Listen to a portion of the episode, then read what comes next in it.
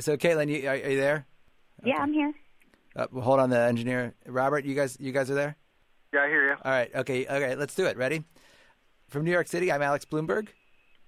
From Jakarta, Indonesia, I'm Robert Smith. And I'm Jess Jiang. From Chittagong, Bangladesh, I'm Caitlin Kenney. And I'm Zoe Chace. And from Washington, D.C., I'm Pietra Rivoli. Hello and welcome to Planet Money. This was, um, I know it sounds really smooth at the top, but this was not actually easy to achieve, all of us on the phone, right? No, nothing's easy. No. Nothing's been, easy in this part of the world. I've been counting. It's been a half an hour of uh, wrangling to get everybody on the phone. So let's just set up what we're doing here today. Today we have a very special episode of Planet Money. We have reporters literally all over the world tracking the progress of our T-shirt as we make it.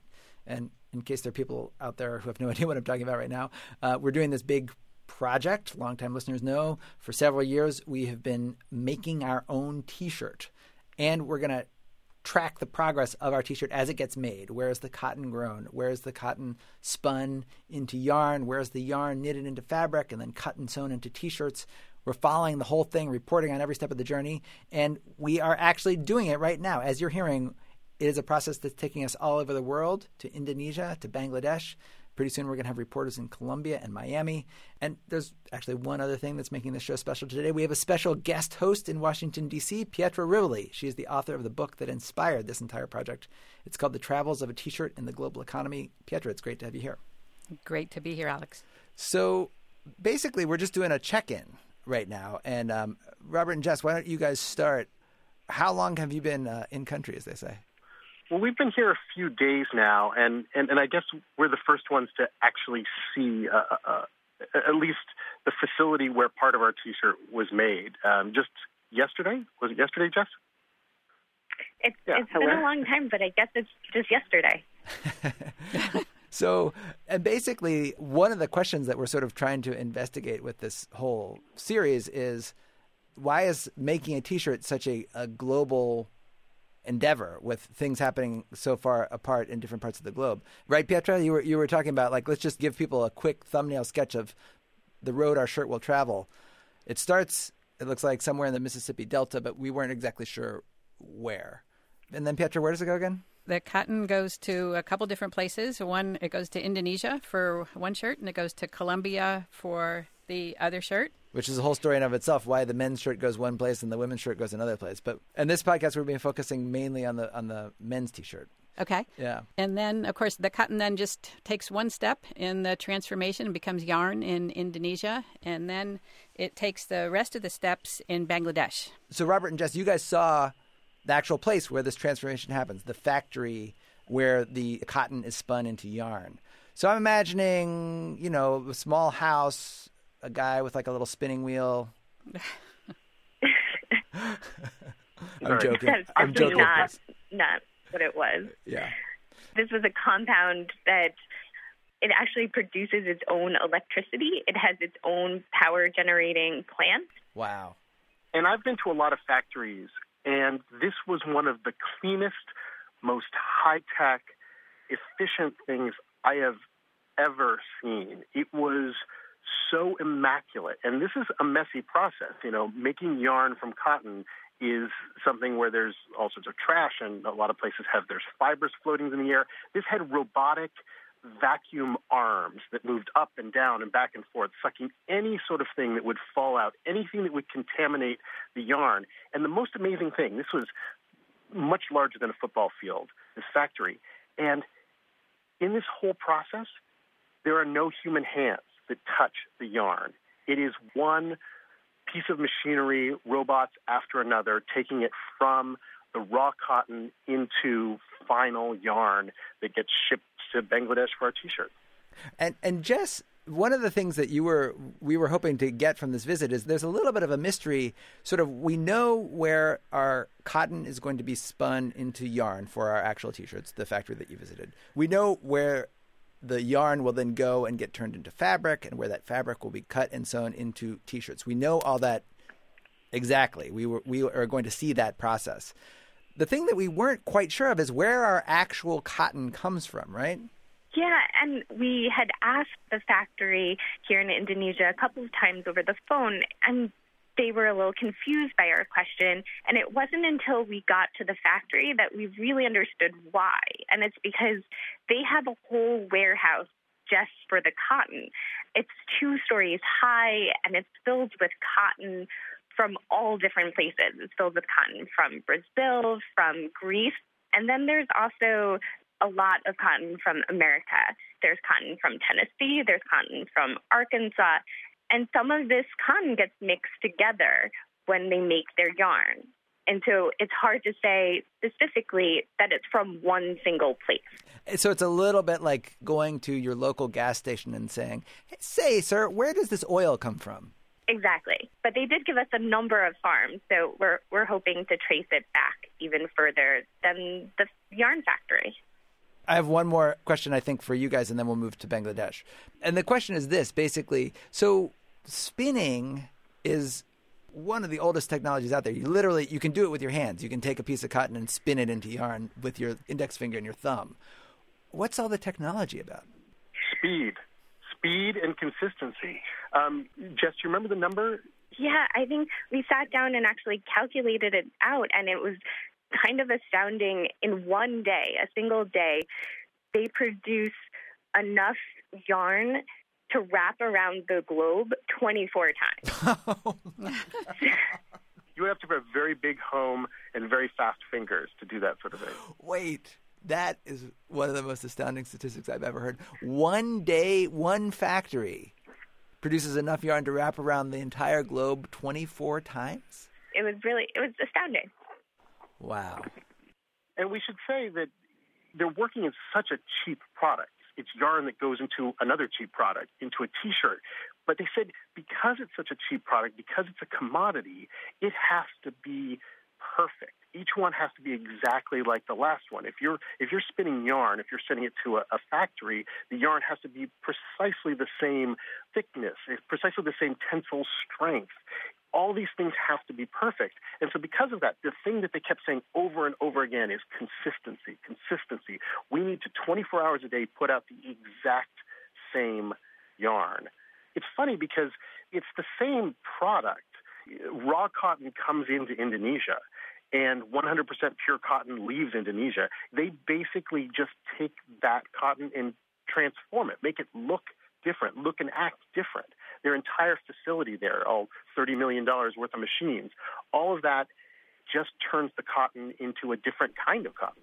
So uh, the cotton comes in as cotton, it gets spun, it goes out as yarn, and from there it goes to where you guys are, Caitlin and Zoe, to Bangladesh. So first of all, how long have you guys been there? So we have been here for less than 12 hours. It's 8:41 here right now, and we got in at 10 a.m. this morning. Wow! So we're feeling a little jet lagged over here. Right. So you're ready to party? yeah, exactly. you have not been to the factory yet, where where our shirts will get cut and where no, our shirts will have, get made. Yeah, we haven't yet. But one of the things that's been super remarkable to us is just every person that we've talked to, even in preparing for this trip and now that we're here, has some connection to the garment industry. Like, it's kind of mm-hmm. amazing. Actually, when we were in Dubai, we were in the airport lounge and we started talking to this kid who was about 14 years old. Um, his name was Arman, and we sort of found out he was Bengali and said, you know, what does your dad do? And he said, you know, my dad's in garments. So we ended up having this really great talk with his dad about the industry. So you hear about like industry towns, like you know, New York is like a media town, and LA is a you know an entertainment town. Bangladesh is sort of like a, an industry country. Pietra, that's there, there's actual data about that, right? Yeah, I mean that's actually just completely consistent with what we know about their, their trade patterns. I mean, they eighty percent of Bangladesh's exports are are apparel. Eighty percent of their manufacturing exports. So everybody's in it, and if they're not in it, they they know somebody who's in it. And eighty percent of a country's exports being one thing, how common is that in, in developing countries? You know, I think Bangladesh is pretty extreme on this spectrum to see that kind of concentration. Um, the other thing that's remarkable about Bangladesh is that that number is kind of stuck up there for a while. We really haven't seen the kind of diversification away from that that you know maybe we'd like or, or they'd like. Hey guys. Hey. Hey Zoe. Um, hi. hey, I miss you. Very much on my mind. Zoe, is Pietra on your mind because everything that she's told you is actually coming true before your eyes? Or wrong. Um... or is it the opposite? Everything that we thought we knew about the t-shirt industry turns Is out the to be whole wrong. book wrong, Zoe? It better be right because that's like my guidebook to everything I'm looking at. Good. Well, I'm Um, just really no, glad it's you totally stole my right. book. I mean, as soon as we got here, our fixer was like, "Oh, yeah, this is just um, this is basically like this entire country is just a tailor shop. That's what it is." So, Yeah. if Yeah. that's what you want to see, like you're in the right place. And that's sort of the key thing that we're trying to investigate is sort of what does the the fact that Bangladesh is the tailor shop to the world, what does that mean for its future? What does that mean for the future of its citizens? And if you want to move beyond being the tailor shop to the world, can you do that as other countries have done? Um, Yeah, yeah. And how do people feel about it? so Pietra, Caitlin, and Zoe are going to be heading out to the factory. Uh, they're going to be talking to workers. They're going to be talking to all sorts of different people in uh, Bangladesh in the next couple of weeks. If we want to try to figure out, like, is Bangladesh stuck, or is it moving, inching slowly forward?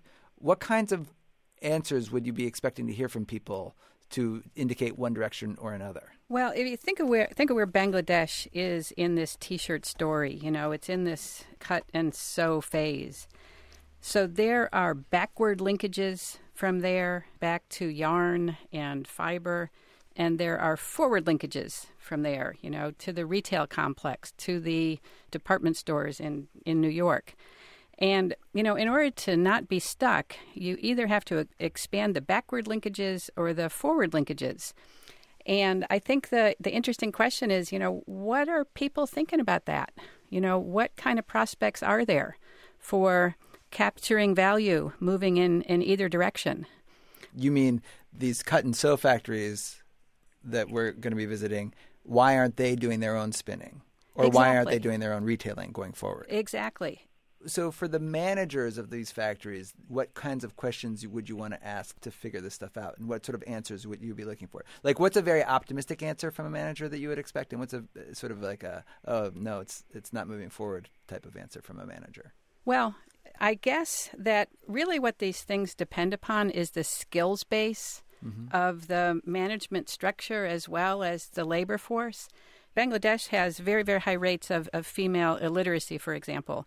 So I think an optimistic answer would have to do with building the capabilities of the labor force, you know, starting with really basic things like education.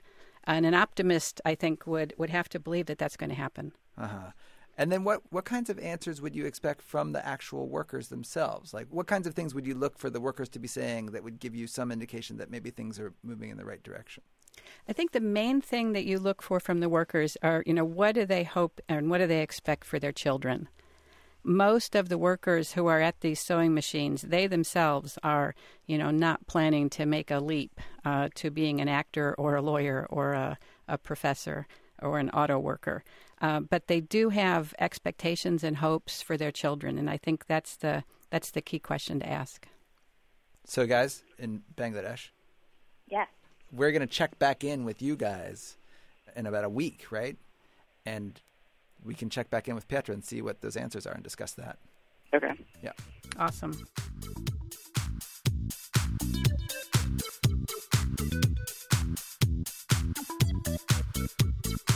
We will have more from Bangladesh and from Caitlin and Zoe in our next show. For now, let's wrap this up. You guys all ready? Do it. All right, here we go. As always, you can check us out on Facebook, Twitter. You can follow all of these guys who are in the field on our Tumblr, which we've set up special for this project. They're posting lots of pictures and dispatches. The Tumblr is seedtoshirt.tumblr.com. Seed to shirt, all one word, dot Tumblr, T U M B L R. Leave out the E, dot com. I'm Alex Blumberg. I'm Jess Jiang. I'm Robert Smith. I'm Zoe Tate. I'm Caitlin Kenney. I'm Pietra Rivoli. Thanks for listening.